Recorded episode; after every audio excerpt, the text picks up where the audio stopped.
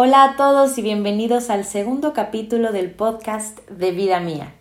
En esta ocasión les voy a contar acerca de un descubrimiento que tuve a partir de mi historia con la ansiedad. Así que si estás interesado o interesada, te doy la bienvenida.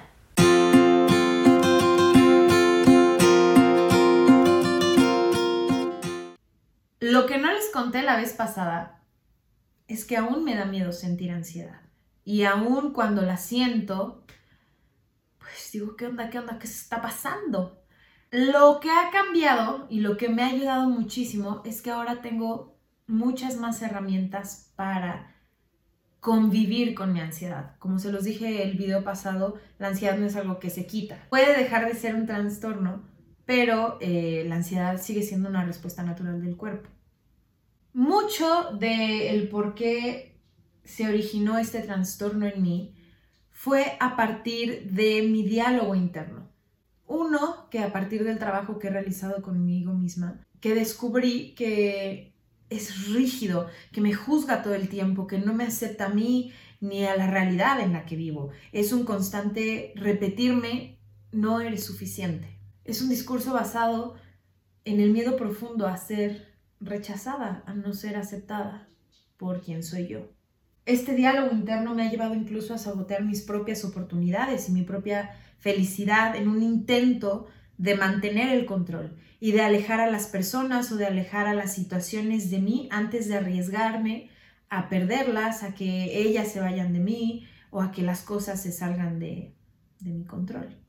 Por ejemplo, vida mía es, algo clarísimo. Yo me tardé casi 10 meses en concretar el proyecto y no porque no tuviera lo necesario para llevarlo a cabo. Al contrario, todo lo que necesitaba para comenzarlo estaba ahí. Lo único que me hacía falta era quitarme de mi propio camino.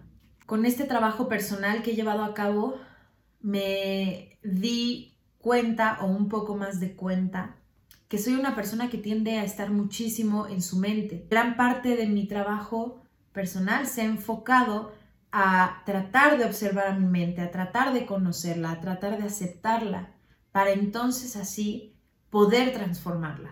Yo soy una persona que tiende a estar mucho en la fantasía, a crear escenarios ideales, pero no solo para disfrute personal, sino también para provocar como una autoflagelación continua a partir de esta comparación constante de lo que creo que debería ser mi vida, de lo que creo que debería ser yo, donde creo que debería estar y de la realidad. Con estos pensamientos o esta creación de escenarios ideales, lo que logro hacer es crear sentimientos de insatisfacción, de decepción constante. Lo que me di cuenta que me repito es esto, es un constante bastarde, no sabes nada, no eres lo suficientemente buena, no estás donde deberías, siempre hay alguien mejor que tú, eso que quieres tener, pueden tenerlo, tenerlo todos menos tú.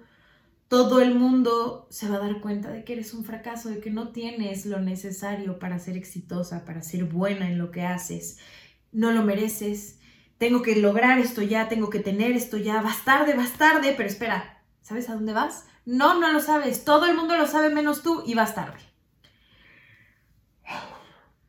Yo me di cuenta que, que mi mente funcionaba así. Y claro, ahora que lo veo en retrospectiva, me parece súper lógico eh, haber tenido o haber llegado a ese punto en el que lo que presentaba a forma de síntoma eran estos ataques de ansiedad. Pero lo importante de esto, o lo relevante de esto, y lo peligroso por ahí, es que todos estos pensamientos no eran conscientes. O sea, yo no me daba cuenta de que eso era lo que me decía a mí misma. Se volvió algo tan automático, tan imperceptible, perdón, que me terminó sumiendo en una serie de síntomas incontrolables que yo entre más quería controlar y entre más intentaba calmarme, más fuertes se volvían. Yo descubrí que mi trabajo no era controlarme, no era calmarme, era observarme y sentirme para entonces sí poder liberarme. Hoy puedo decirles que estas mentiras que me cuento a mí misma no se han ido, pero lo que sí ha cambiado es la conciencia que tengo sobre ellas. Y entre más visibles las hago, más poder les quito y más me regreso el poder de elegir cómo quiero ver las cosas.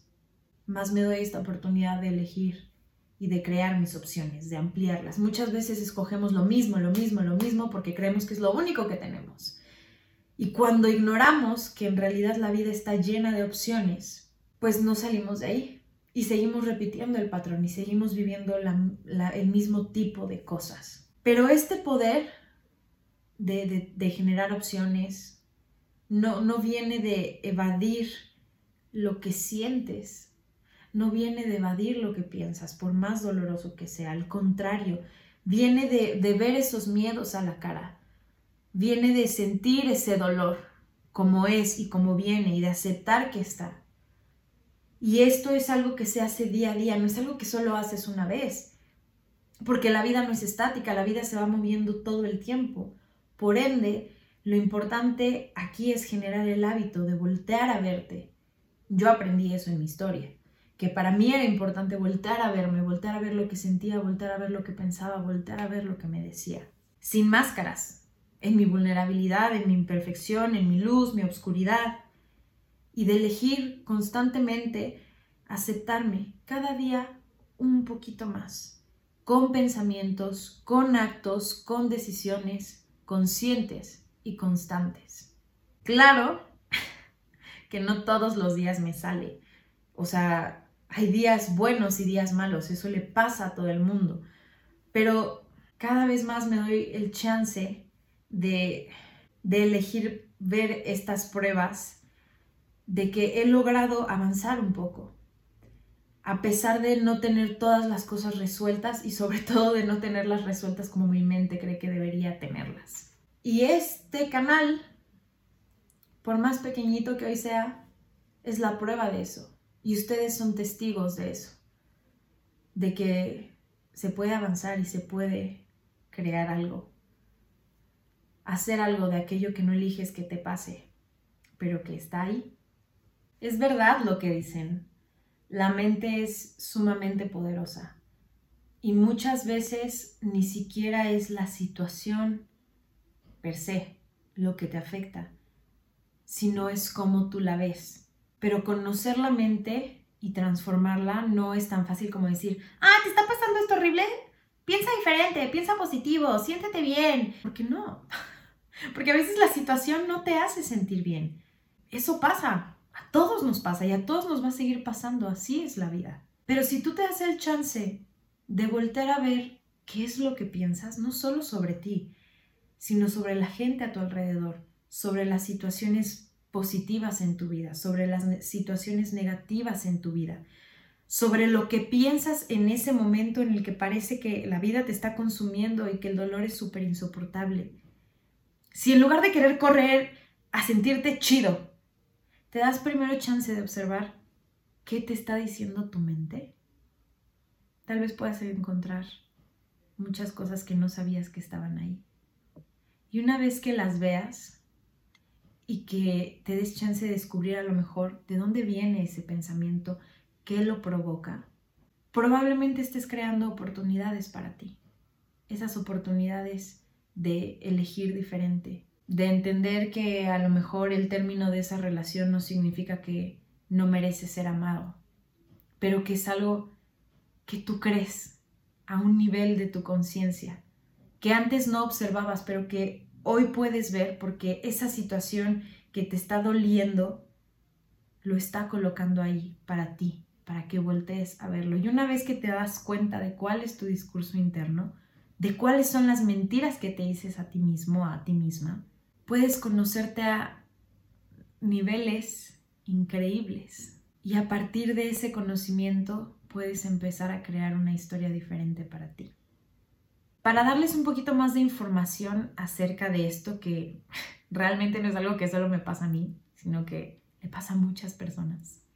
Les quiero compartir un artículo que encontré en el que se exponen cinco patrones de pensamiento que puedes tener y que a lo mejor no te das cuenta que tienes, pero que te están restando mucho más de lo que te están aportando. Esto te lo comparto por si quieres leerlo para que puedas hacer este trabajo en ti mismo o en ti misma. Espero eh, que esta información les sirva de algo.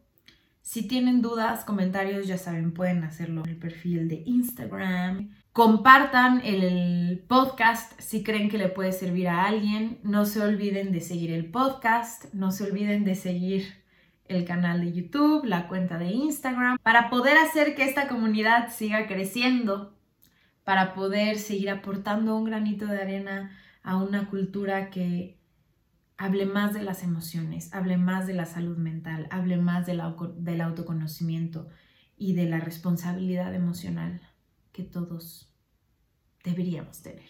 Les agradezco mucho, les mando muchos besos y nos estamos viendo o escuchando pronto.